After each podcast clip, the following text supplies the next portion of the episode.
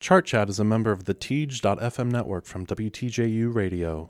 Find out more at Teej.fm. That's T E E J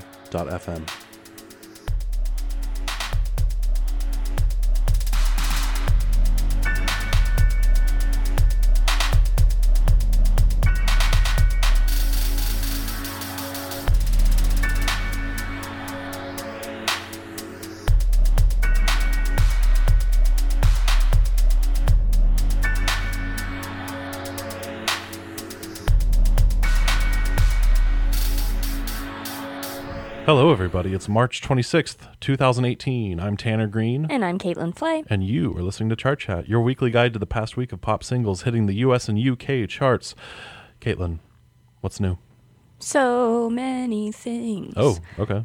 Well, I'm working on a project, final project for one of my classes this semester that is also a podcast. Will be in podcast format. So I'm thinking through all of those things. It's going to be about hip hop. Perhaps I will test out some ideas or use this podcast to help me out with it a little bit. Tanner, Synergy. synergy. Nice. Love it. What's new with you? Um, what is new with me? I don't know. They're bringing a game I really like to a platform I really like, the Nintendo Switch. They're bringing a puzzle game to it that I really like. So Is it the puzzle game that we played before? no, it's it's kind of like Tetris, but not really because it's better. Fight me, IRL Tetris fans. In any case, you might notice a bit of a pattern here with these U.S. entries, but I will let them speak for themselves. Debuting at number 98, we have Logic featuring Young Sinatra with Warm It Up. Debuting at number 97, it's Logic with Boom Trap Protocol. Debuting at number 88, it's Boom by Lil Yachty featuring Ugly God. Debuting at number 87, it's Logic with his song Yuck. Debuting at number 84, there's Taylor Swift with her song Delicate. Debuting at number 83, there's What's Up by Logic featuring Big Sean. Logic debuts at number 74 with his song Midnight. Debuting at number 73, there's 66 by Lil Yachty featuring Trippie Redd. Logic debuts at number 68 with Overnight. Debuting at number 63 is the NBA Young Boat by Lil Yachty featuring NBA Youngboy. Debuting at number 60, there's Logic with his song Contra. Debuting at number 56, there's Logic featuring Wiz Khalifa with their song Indica Badu. And debuting at number 54, there's Bad Wolves with their cover of Zombies, originally by the Cranberries. Caitlin had wanted to potentially speak briefly on that. You have a look on your face? I am so. I think perhaps when we get closer to pick of the week, we will bring up a few thoughts about this Cranberries cover and the fact that it also debuted higher than every Logic song it's weird. this week. But we will put that off until later. What do you what do you got in the UK? In the UK, we're going to start off with a club track. At number 98, we have M22 featuring Medina with First Time. At number 95, we have George Ezra with Hold My Girl. At number 89, we have Nina Nesbitt with Somebody Special. At number 84, the only Logic track on my chart this week, with Contra. At number 82, we have Notes featuring Malik Berry with Sit Back Down. At number 25, we have Years and Years with Sanctify. At number 24, we have Loren Allred with Never Enough. And at number 22, we have a song called A Million Dreams by Ziv Zaifman, Hugh Jackman, and Michelle Williams. Those last two tracks are from the new Circus movie. The new circus movie? Yeah. Is that the I thought- official title? When I said that, I thought it would come to me. I think it's the greatest something. Greatest Showman. the greatest show on earth. I think it's about like Barnum, Barnum the, and Bailey. the Greatest Showman, yeah. Okay, the greatest. There we go. Yep. yep. A loose interpretation of the uh, Barnum and Bailey Circus. Excellent. Well, I get my act together over here. I think Tanner is going to kick us off this Your, week. your circus act. Uh, uh, yeah, so as you might have noticed, there's a whole lot of Logic and also a whole lot of Lil Yachty, which means new releases from the two of them. Uh, new sequel releases from the two of them. You have Logic with his mixtape Bobby Tarantino 2, and you have Lil Yachty with his uh, album Lil Boat 2. For sake of variety, because it might get a little uh, tiresome for some of our listeners who aren't as into hip hop to have me just talk about hip hop, it's true. There, there are listeners out there that that want some variety. So I'm giving the people what they want and only talking about one of these albums. And as much as it pains me to say it, Lil Boat 2 is not very good. Uh, so that means that we're talking about Logic. We're We're talking about Bobby Tarantino 2. And we're talking about, in particular, his song Yuck.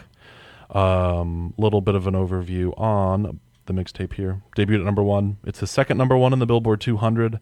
Uh, last year, his album Everybody debuted at number one, so this is again his second appearance there. Mm-hmm. That album Everybody contained uh, Logic's sort of major hit song 1-800-273-8255 the suicide prevention song who can um, relate woo um, so that's the song he's perhaps best known for in the mainstream and given that bobby tarantino 2 might come as a bit of a surprise to some um, for reasons that will become clear in a second. And a little more on that front. This is a uh, sort of difference that Logic himself is aware of. Uh, this track didn't debut on the Hot 100, but the opening track of the mixtape is actually a skit between the characters of Rick and Morty. If you're familiar oh. with, yeah. So the Adult Swim show Rick and Morty, the two characters are having a conversation as the opening to this album, and they're trying to choose what to listen to in their spaceship. And they just start talking about logic and they start talking about the difference between album logic and mixtape logic. and this is a this is this is a distinction that that fans have also drawn on. So you have album logic, which like the 1-800 song is more serious, more capital I issue oriented. And then you have mixtape logic, which is more lighthearted and maybe more party focused. Uh, and to risk sounding like a total logic apologist, I'm here to say that it is possible to like both of them. So, with all that said, let's listen to a clip of, again, this is Yuck by Logic.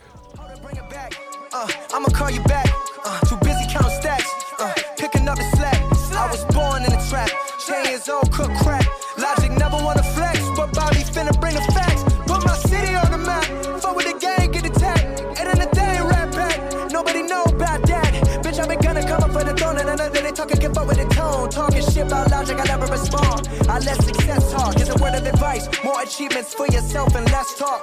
Cats beef with logic, yeah, they praying I respond. If I ever did, I dead you in this game with no respawn.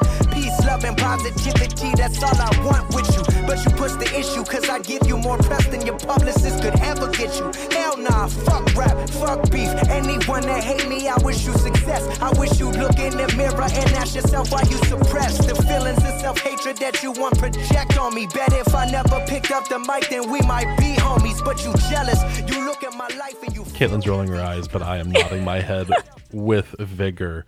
Uh, first off, the production again. I'm going to make a, a, kissing motion with my hand. Mwah, mwah. Uh, it's handled by Logic's frequent collaborator 6ix. Um, I absolutely love that sample that the song is built around. Um, it's eerie, it's unsettling. It sounds like it could be in an old horror movie like Psycho mm. or something like that. Yeah. Um, and I always love it when a bass line in a rap song does more than just sort of accentuate the rhythms when it plays a little more of a uh, tonal presence. And with this song, sort of like if you remember the Migos song we talked about a number of weeks ago, Superstars, uh, in this song, you occasionally get these weird sort of splutters upwards in the bass. And that's super cool. Lyrically, the bulk of the song is kind of a nod to this quasi beef he has going on with another super talented rapper named jo- Joyner Lucas. Um, Never heard of him. It's another. It's another podcast. Okay. He's got some good stuff. Okay. But I find beefs really boring. Yeah. Like really, really boring. Um, and maybe because of that, maybe that's why I'm such a sucker for the like kill them with kindness approach that Logic mm. takes on this track. You Isn't know, that a Taylor Swift song? Kill them with kindness. Probably. If it's not, it's on her upcoming album. Or no, it might be Selena Gomez. Oh, ooh, wow! Look at my pop senses tingling over here. Something. Trying to make up for that uh, greatest showman flub earlier. yeah, trying, trying. no, so I mean, you know, you've got lines like, uh, "I give you more, more." Uh, fame than your publicist could get you, or yeah. something like that. You know, uh, I, why are you so pressed? Why do you hate me so much? Like I find that kind of an enjoyable approach to kind of throw that back in their faces. You've got a look on your face. I do because I would love. I was going to save my point for the end, but I feel like this would fit really well because I'm the exact opposite. I love beefs. I love okay. tracking it on all different oh, no. sites they go on Twitter, Instagram. It's so fun to me. It's also time consuming. But what I would like to say is, I think this suits Taylor Swift so much. Like this track, the fact that it's about primarily about like a beef, mm-hmm. where she's at with her quote reputation, Reputation. right now, and how she's kind of has a chip on her shoulder. I feel like if this were to be released as a remix, Taylor Swift should be on it somehow. And I mm. think she definitely could fit on here. And I envision it not, I, I probably wouldn't like it too much, but I could see her kind of doing the thing she did on, Ooh, look what you made me do. Right. Look, you know? Or the she- verses on Ready for It or something like that. Right, exactly. So she has this kind of monotone, pseudo, not great rap thing going on. And I feel like she'd fit right in with Logic in that regard. It was a nice little underhanded Little jab. there. One more note on the beef. Caitlin, uh, before recording, was wondering why the song ends with an Elton John voicemail. It's a good question because it seems out of the blue, but I mentioned that uh, quasi beef with uh, Joyner Lucas. So this, this quasi beef originated from a Tech N9ne song called Sriracha that both Logic and Lucas were on. On that song, on Sriracha, Lucas raps the line, Sing for the moment, I hit the high note, someone please let Elton John know. Presumably, Logic is attempting to one up Joyner Lucas by being like, hey, you tried to shout out Elton John. Elton John left me a voicemail. Blah. How did that go down? Did he email and be like, "Hey Elton, I'm I'm going to use this really embarrassing kind of goofy voicemail you left me." No, they actually they did wind up collaborating on something. Okay, Um, because it was so goofy. But I mean, doesn't that kind of fit? I feel like it fits. Okay. That's nice. I feel like also while I'm on my collaboration spiel right now, I really love this instrumental sample that you were talking about. Mm-hmm. And it's so trebly and really distorted at some points. Yeah. And I feel like that kind of screams two people in my mind right now. And Lil Wayne having a, eh, you know, kind of like a screechier um, tone to add to that would kind of increase the ominousness. That'd be cool. Yeah. Or maybe somebody like Khalid, who has a little bit of a lower tone and can kind of like draw out syllables and Yeah. mess with that rhythm that was so punchy. And Mm-hmm. I loved that. But having a contrast could be I'm into that. cool. Yeah. I'm into that. And you're less into the song in general. It sounds like Overall, as it is right now without yeah. the collaborations. yeah, and as I said, I think last week, I, I, ha- I almost have no use for it. Like I'm not really mad at anybody in particular. You just like to follow other people that are mad at people. Yeah, and Right. be not mad myself. So It's a good state to be. It's an interesting um, little thing, and I'd like to see thematically where it fits in overall with the album. I have yet to listen to the whole thing. So if it's all about beef, he might have some problems. But it's definitely not. okay, I can I can I can promise you as someone who has listened to the entire album and it's mostly pretty good, it's not all about beef. cool. And with that, we're going to move on to the other song I want to talk about that is also not all about beef from an album that sometimes people like to portray as being all about beef. That is Taylor Swift. That is her song Delicate. Uh, we've talked about her on the podcast before. We've talked about both uh, Gorgeous and Call It What You Want, uh, previous singles, so we won't belabor that too much. Um, actually, yeah, with that being said, yeah, let's just listen to it. Uh, Here is Delicate by Taylor Swift.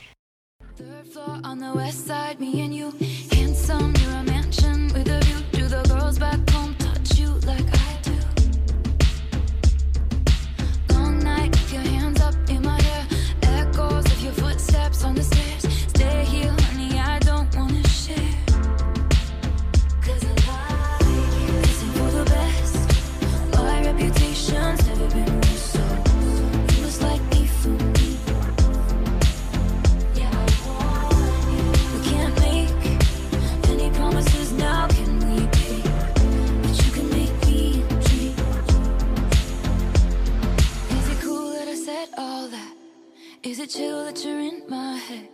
Cause I know that it's delicate. Is it cool that I said all that? Is it too soon to do this yet?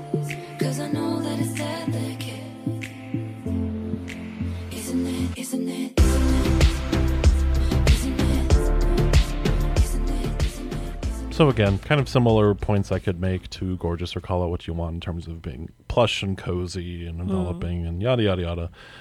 But I want to pose a hypothetical to think about. So anecdotally, it seems like Reputation as an album has gotten kind of a mixed response. Sure. I would say, at least personally speaking, I know lots of people that are kind of indifferent or kind of down on it. My my hypothetical situation is: would the perception of that album be different if this or Gorgeous or Call It What You Want was the lead single, as opposed to something that leaned into the villain shtick, like "Look What You Made Me Do" or "Ready for It"?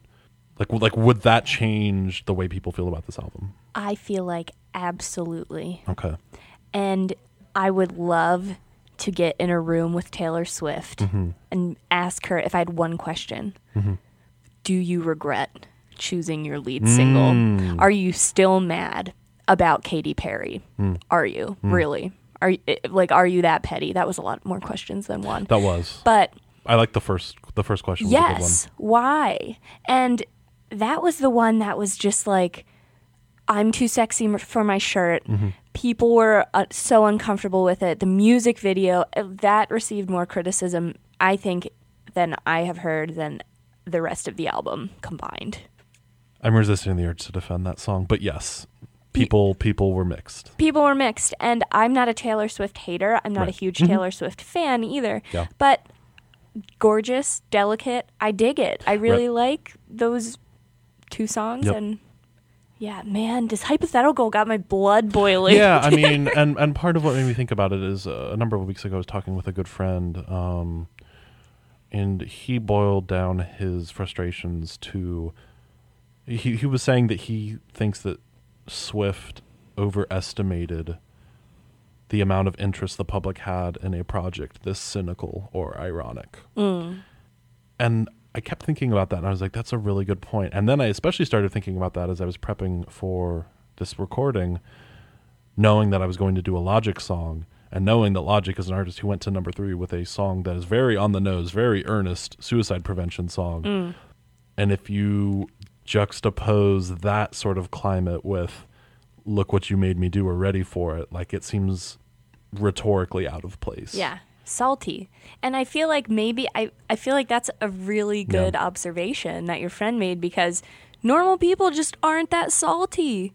Normal people aren't that petty. Yeah. You know, and in my experience, I read Or, a or lot if they are, things, they they know when to be. Right. And if this was five years ago, then sure, totally. But now this this this particular pop moment does not feel like one that is conducive to that sort of shtick. Right.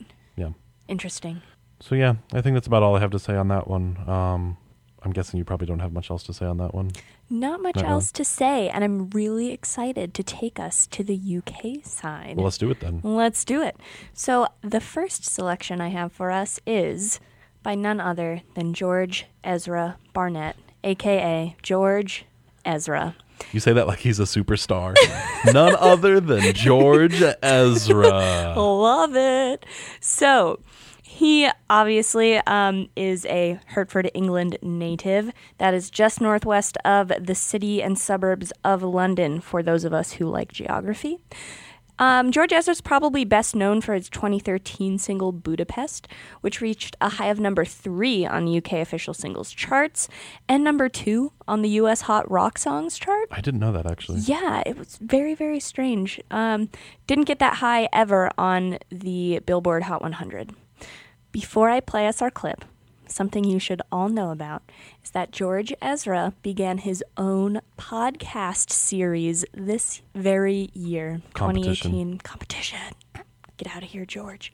So it's called George Ezra and Friends. How cute he describes it as honest long form conversations between two musicians, the questionable highs of creating and performing alongside honesty regarding things they have struggled with along the way. It's a lot of words. I copied and pasted it from iTunes into my script. So, his words, not mine. He also travels to his guests, so he sends them an email, shows up at their house or wherever they are, tour bus, uh, and he also records and produces it himself. He has a couple mixing issues, as I think all podcasts do. But I was gonna say let's not throw stones. no, no, no, I know. I was going to say we sometimes mess up our mixes as well, which is totally fine. But it'll be interesting to see where he goes. He already has a really popular one with Ed Sheeran, and they just kind of talk around, I guess, their their Britishness and how it affected their maybe rise to international stardom. It's it was entertaining. Apparently, Ed Sheeran uh, never paid rent because he always just stayed with like at the open mic places he went and played at, and there, he was like, "Could I also have food? Could I also just stay here?" And he just kind of bar hopped for a while. Airbnb before Airbnb. You got it. So definitely give that a check out, George Ezra and Friends. So, without further ado, put us off long enough. Here's George Ezra's Hold My Girl. I've got time, I've got love, got confidence, rise above. Give me a minute to hold my girl. Give me a minute to hold my girl. Crowded town, silent bed, be a good place to rest your head. Give me to hold my girl. Give me a minute to hold my girl. My girl, my girl. It takes one hot second to turn it around. It takes one hot second to turn it around. I've got time, I've got love, got confidence. You rise above. Give me a minute to hold my girl. Give me a minute to hold my girl. Crowded town, silent bed, pick a place to rest your head. Give me a minute to hold my girl. Give me a minute to hold my girl. couple things about George Ezra. We haven't talked about him on this podcast before, I don't believe. I don't think so. There was there was a debut that uh, that he had that was terrible, but we didn't talk about it. Paradise. Paradise. Yes. Yep. Uh, so I would like to take this opportunity to talk about George Ezra's vocal timbre. It's He- weird. It is weird. he has probably, in my mind, one of the most unique vocal timbres in the music industry right now. He has a really interesting use of vibrato, and his phrasing. He just dies at the end of a lot of musical phrases. That's a good way to oh, put it. girl, and Yeah. just kind of fades away, which is really nice and kind of endearing. I I like that. I like um, how how it makes me feel. A lot of the lines are short and don't really give him the opportunity to use too much vibrato or make that kind of cool use of phrasing, kind of like "give me a minute." You can't really give me a, you know, you can't really do that. But the ones he does use, which is "girl," he kind of draws that out and then fades away. Mm-hmm. And there's a really nice pureness to the way he sings and how deep his tone is. I think he strikes notes really brightly, hmm. brings them out that way. The bridge that you heard in that clip was really dramatic. The pizzicato strings, mm-hmm. everything kind of swells and then drops out, and he just, it's him and his guitar. He pushes his voice a little bit more if you remember Budapest, which I really loved that song. I'm still making up my mind on this song. The overall kind of crescendo to that bridge is a lot in the, I think, three and a half minutes the song is. And I think there's going to be way more to come from him. But before I leave and this song and invite Tanner's comments, I want to make a comparison to someone who I think listeners may have heard about before. So let me introduce this by saying look up a picture of George Ezra if you are able right now. You will see that his voice doesn't necessarily match his body or age. He sounds way older and kind of bluesier, more soulful than the scrawny 24 year old British white kid that he is. And I call this the Sam Smith effect. Like a lot of people listen to Sam Smith's music and is like, whoa, he looks like that, you know? So bear with me here. I would like to throw it back to a man named Johnny Cash.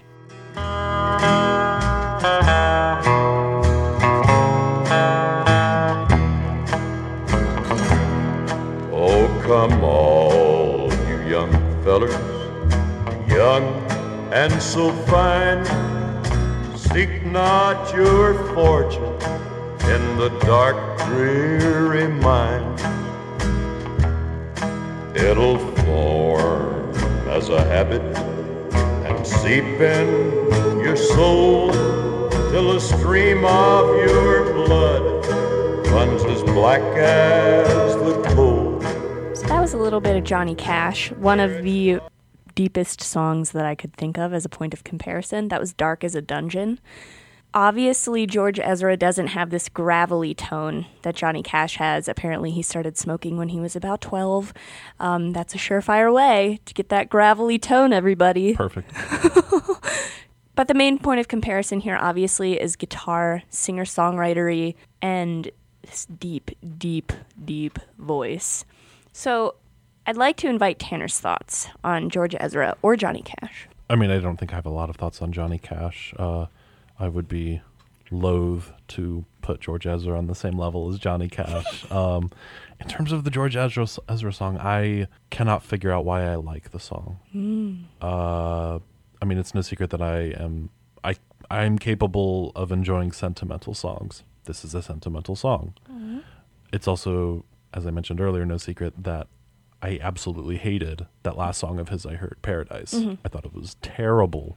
And I think that's part of why I'm so confused. I think I think maybe the closest I can come to articulating why I think the George Ezra song here works uh, are those strings that you mentioned? Hmm. Because there is such a gradual build of them over the song when it does reach that sort of climactic moment it's not like that climactic moment comes with every chorus. Right. it's not like it continually just like blows everything out of proportion and gets into that sort of uh schlocky overblown territory that makes me start to kind of check out. It, hmm. it i guess it feels like it earns hmm. that sort of grandiose scale a little bit more. And also on a super minor note i'm i'm i'm weirdly fixated on the uh the rhythm on the word confidence Yeah. confidence like the the weird Yeah. Dun, dun, dun. yeah, i don't know why like that It's very marchy. sta- in in a way that the rest of the song isn't. Mm-hmm. I don't know if it really works, but it at least stands out. Um, Yeah. I'm just gonna kind of sit here and kind of keep like moving my shoulders in a weird way because I don't. It, it's it's weird, but yeah. uh, no, I totally agree. And just thinking back to Budapest, it was such a long time ago that that song came out, but. There was almost no real instrumental accompaniment Hmm. of, I guess, this. I'll use your word grandiosity. Sure. Right? It was just going, My house in Budapest, my money in treasure chest. I could just listen to him sing a cappella. I really could because that vocal tone is just so, just hits me right in my heart. Georgia Ezra and friends, don't forget. And to check out his podcast. you're too good. I think we are moving on now to our last, uh, or my last choice of song, which is First Time. This is probably my favorite pick on the UK side this week. And I just want to talk to you a little bit about these two artists on the song. So M22 will do first. They're an English German DJ producer duo. And it consists of Matt James and Frank Sanders. They don't really have anything of note yet. They began working together in 2015, a couple years ago, and they released the track Sometime, which people may have heard. That peaked at number six on the UK club charts a few years ago. I forget the year now. So they have a SoundCloud account. They have uh, maybe two or three things on Spotify. I couldn't find Sometime on YouTube. So do some digging, people. See what you can come up with. The other person on this song is Medina. She is a Danish electro pop singer, and her big breakthrough occurred in 2009 when her single, and this is Danish, and I am not, Kun for Mig. Moment of silence for my my execution of that song uh, song title. Uh, but that song spent six weeks at number one on Denmark's charts, and then it also had an overall 17 straight weeks in the top five. She was a big deal in 2009. This is the product of collaboration between M22 and Medina. Please enjoy.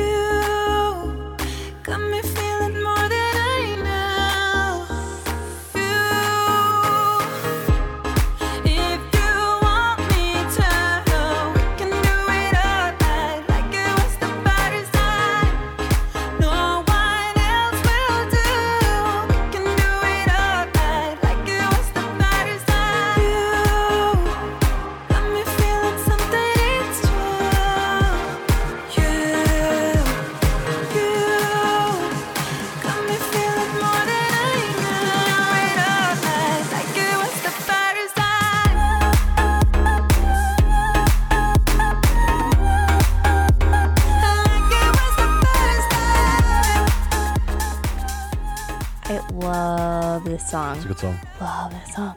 And at the risk of sounding really pretentious right now, I think I love this song and it has a lot to do with the fact that I can execute those vocal like that's my vocal range when she's singing in. And I also do similar vocal things when I sing. Mm-hmm. So let me talk you through a couple of those. So her timbre I just latched onto it. There's n- there's not too much s- that's special about the backing track to me, but her voice is just I just need a second. wow. So she does these really quick crescendo, decrescendo things in the drawn out uh, kind of pre drop section. So when she's saying, I think you, so she kind of goes, you, and kind of goes f- and fades really quickly within one word, where a lot of singers don't do that, and that probably will not come across what I just did into the microphone here. Increasing and decreasing the dynamic level. Exactly. yeah. So I think that was kind of special about this. And also her phrasing. So we talked about, or I talked about Ezra's kind of dropping off or fading at the end of phrases or certain words. Medina kind of takes pains not to do that at all. She still finishes words really, really strong. And she also does these cool kind of little grace note drop things. And I really like them a lot. The next vocal thing I want to talk about is a kind of an interesting listening problem, I'm going to say, that I found while listening to this. So I've listened to this song on a variety of, I guess, technologies. So my computer, laptop speakers, heard it on that. I have an Amazon Alexa, which has great speakers. I also listen to it on two sets of headphones, one with earbuds, one that are over the ear. And each time, I f- at first thought when I was listening on headphones that it didn't, the vocal track didn't have that much echo on it because the vocals were so, it almost sounded like a muted type thing where there was no sense of space. And then when I listened on a couple other of these platforms, I'm like, no, wait. Like, there's a lot of space in this, especially on the instrumentals. I probably sound like a crazy person right now, but I was it was so varied each different listening experience that I had that I came away from it being like, okay, it sounds like this song if I had to put it in a space sounds like an empty club. Like there's this closeness of the vocals, but also there's some strange amount of echo on them as well. And the instrumentals are loud, but also a little bit echoey. There's some vocal harmonies that are thrown in. Uh, I was like, man, that's. It's kind of fascinating to. I don't know. I felt like very lonely when I had that thought listening to this song. Like, oh, here I am dancing alone in the club Alone in the club. crying in the club. But but regardless, before we hear from Tanner, I want to point out a couple instrumental things that maybe got lost in my obsession with the vocals. So there's this great syncopation with the blocked kind of keyboard synthy piano chords and the percussion in the pre-chorus and in the drop or pre-drop drop, however we're going to talk about electronic and club music these days. There's also this really hypnotic synth line that happens in the second half of the drop. So it kind of trades off with Medina's voice and then it goes to this synth line. And it's kind of reminiscent of last week's discussion of how we had this synth line on X by Nicky Jam, J Balvin, and Tanner was just mm-hmm. enthralled with this synth line. This one sounds similar in tone, but it's much more frantic. It's not as relaxed and as maybe groovable. It's more hand fist pump in the air. Yeah. Regardless, I think it does the same thing though. It cuts through the mix really well of okay, now here's this bam, bam, bam, bam, kind of like synthy thing that because of lack of vocals here, this almost stands in for vocals, which is kind of an interesting thought. Especially because, at least to my ears, it sounds like vocals that have been pitch shifted upwards a couple octaves. Mm-hmm. Like timbrely, that's what it sounds like to me. Um, so that makes sense that it would kind of serve that function. Yeah, I've also had a discussion about this with um, my m- music students, music basic music skills students, and we were talking about the Alessia Cara song. With Zedd, with Zedd, stay. "Stay," and whether or not we can call kind of the chorus because there's no vocals in it. A chorus. And I'm like, I think you totally can because you can you remember that synth line and you can sing it yourself, can't you? And they weren't super cool with that logic, I think, because they were uncomfortable with the lack of vocals and like it's a chorus. Like that means words. And I was like, well, broaden your horizons. I feel like the popularity of dance music in this decade has totally altered those kind of Yeah. I mean, there's that Marshmello track with Selena Gomez Wolves that we talked about where the, Mm-hmm. Chorus line is more pitch shifted vocals. Like, this isn't that uncommon anymore. Anyway, But yeah, as a song, I think it's super cool. Um, it's nice to see. I feel like every so often in the UK charts, we get these house tracks that crop up here and there. I'm thinking of MK17 from back in the early days of this podcast. This is a little similar. Like, uh, there's little about this song, production wise, to me at least, that really stands out. But it's just a really well executed house track. And it's cool that you get that showing up in the UK charts. I wish we got more of that over in the US side of things. yeah, I think if I had to hedge my bets right now, I would think this would climb a little bit, Yeah. but maybe not break the top 50. I mean, yeah, speaking of, of MK17, that track climbed all the way to number seven.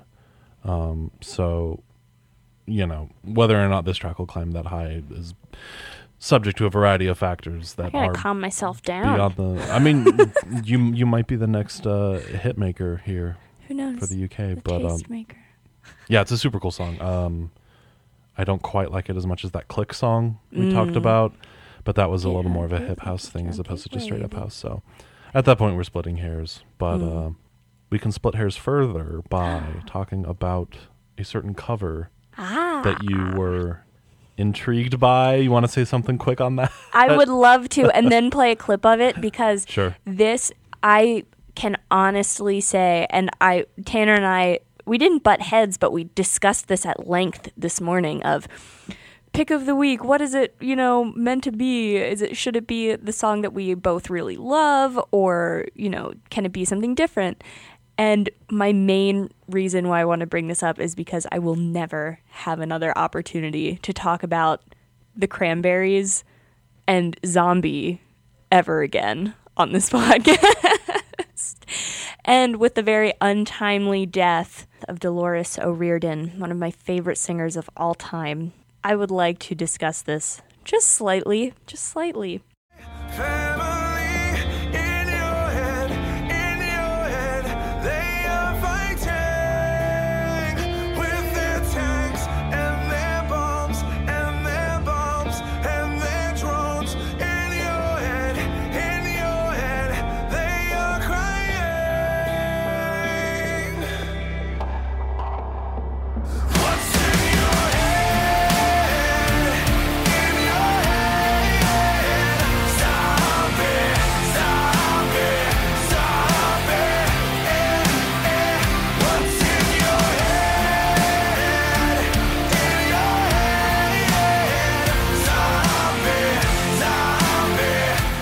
My brief clip of Zombie by Bad Wolves.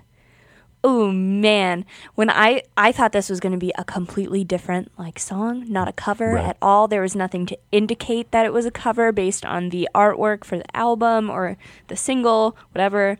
This is so high school angsty Caitlin right now. I listened to Five Finger Death Punch. I listened to this. I was kind of a mad high schooler. And then I got my stuff together in college, thank God. But there's so much to say about this. It reminds me of Breaking Benjamin, probably a band that Tanner has never heard of before. I've heard of Breaking Benjamin. You have? Yes. Oh my gosh, amazing! But this sounds like them. I'm I'm honestly surprised. Whether or not you like them is a different story, but I'm glad you've heard of them. You might be surprised. Yes, I am definitely. Uh, worthy of note, if you guys go, please go listen to this song. They changed some words around. So Dolores O'Riordan in the original one sings bombs, guns, stuff like that. Bad Wolves adds drones, which I thought was super cheesy. And also, they changed the year that Dolores O'Riordan sings. So they sing it's the same old thing in 2018, which is also insanely cheesy. Like I was listening to this while I was working the other day and I started blushing because of how embarrassed I was at the cheese factor of that replaced lyric. There's this really underwhelming Bon Jovi like guitar solo that says, "What kind of filter is on that?" I'm gonna play it again, like just that guitar solo. Hold on.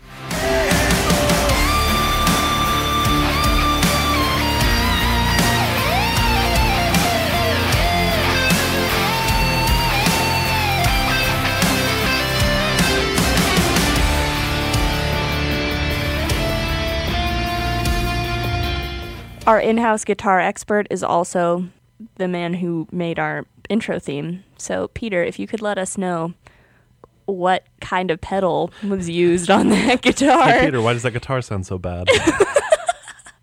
please let us know. But it just sounds something like straight out of Living on a Prayer, which shocked me for some reason because I was like, you're talking about drones in 2018? Get like some kind of heavy, distorted, crunchy guitar sound. But anyway, that was my spiel on Bad Wolves. Cranberries are so dear to my heart, and I will continue listening to this cover, even though I'm not a huge fan of it and all of those cheesy things, but I will listen to it because I love Zombie. well, before I get to my other small point, as we close out here with a little bit of uh, loosely structured riffing, I'm guessing you didn't listen to all of uh, Eminem's rough album from last year, Revival. No. There's a song on there that's built around a sample of Zombie. It's called In Your Head. It's really bad. Oh my God. I'm just throwing that out there for you and uh, you. anyone out there. It's not a good song. Whereas Zombie is a very good song. But you mentioned Peter. I also do want to do a quick uh, update. Last week, talking about Power Glide, I was trying to figure out what sort of effect there was on the beat. Uh, I didn't know if it was a phaser or a flanger and tried to kind of bumble through an explanation of the two. Um, we got an update from Peter Kelly. Uh, he said that it is a flanger with an EQ sweep. So I know in the past, I don't remember what the song was. We talked about low pass filters, high pass filters, basically tweaking whether you are uh, cutting out some of the low frequencies or the high frequencies. Um, Peter says that that particular clip of Power Glide is basically um, cutting out some of the high frequencies so you get that muffly sound, except having the frequencies that are being cut out kind of move along the spectrum. Again, getting that sweep, as he puts it and the sort of tunnely whooshy effect is also from the fact that it is a flange and not a phaser like I thought. So it was close, but no cigar. Um, man, we went we went places.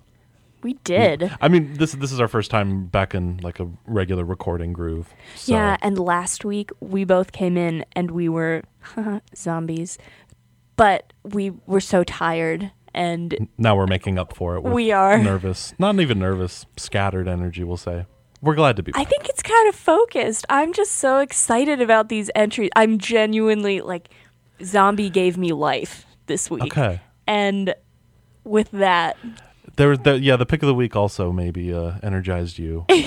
yes. what do you got? so our pick of the week is Indica Badu. Logic. Your favorite? my favorite, Wiz Khalifa, who I haven't heard from in a long time. I think the last song I remember listening to of Wiz Khalifa was Black and Yellow.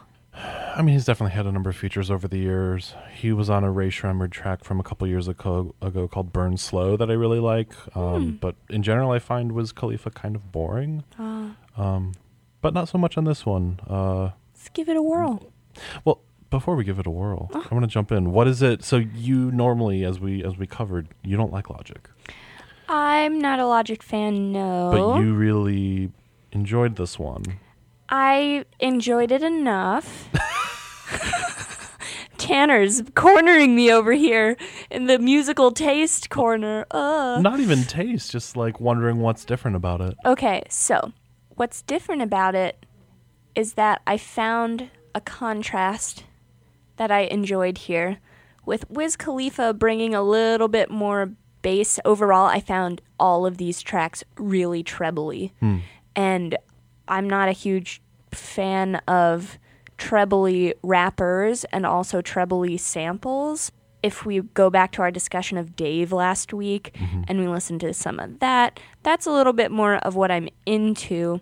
I also hear lower frequencies better, so I just kind of, I don't know, I like them overall a little bit more. So, something that Indica Badu had was that contrast that I was kind of looking for, in addition to this really cool flow at the beginning that Logic just kind of launches into. And it's kind of, I guess, Eminem level flow. And I'm, I like Eminem, I think, less than I like Logic, but I'm going to see both of them this year perform so I can report back about what they are like live. They can pull off these quick flows. But in the meantime, should we check out that uh, that opening? Yes, please. Cool.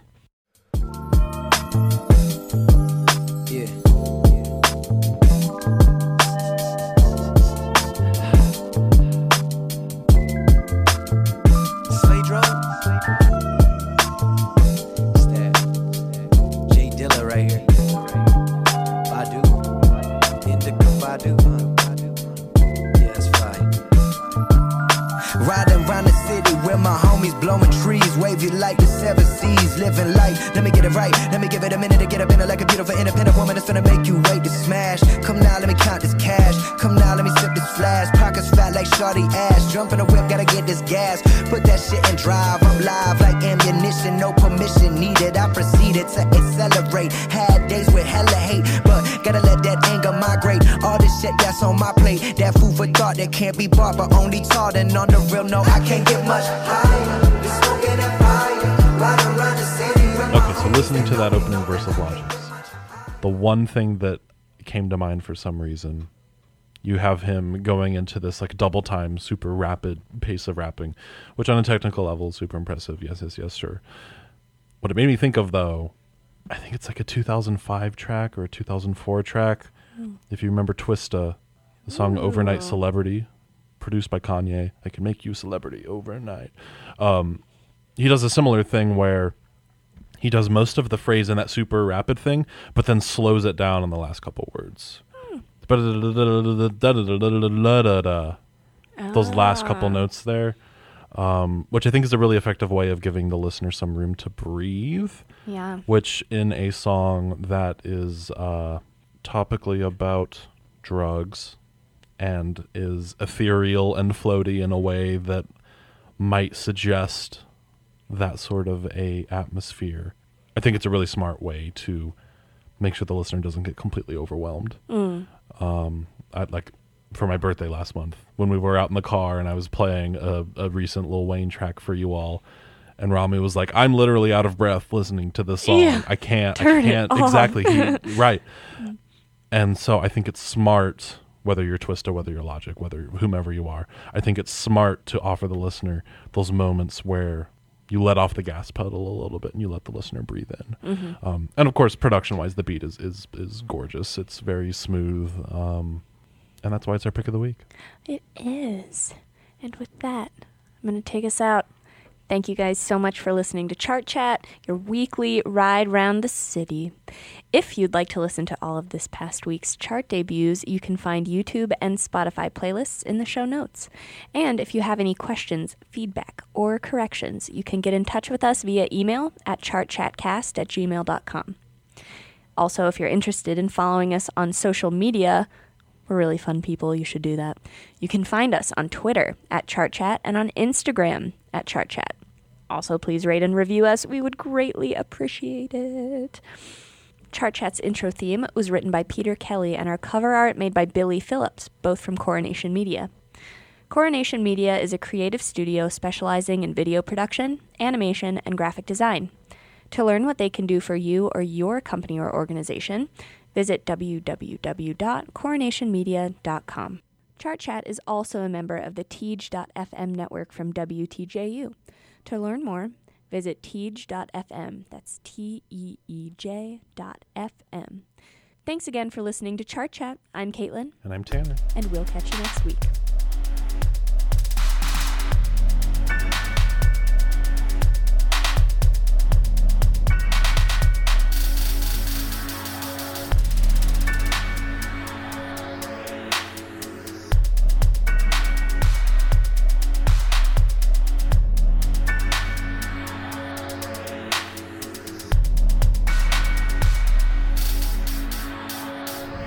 In your Look at me now.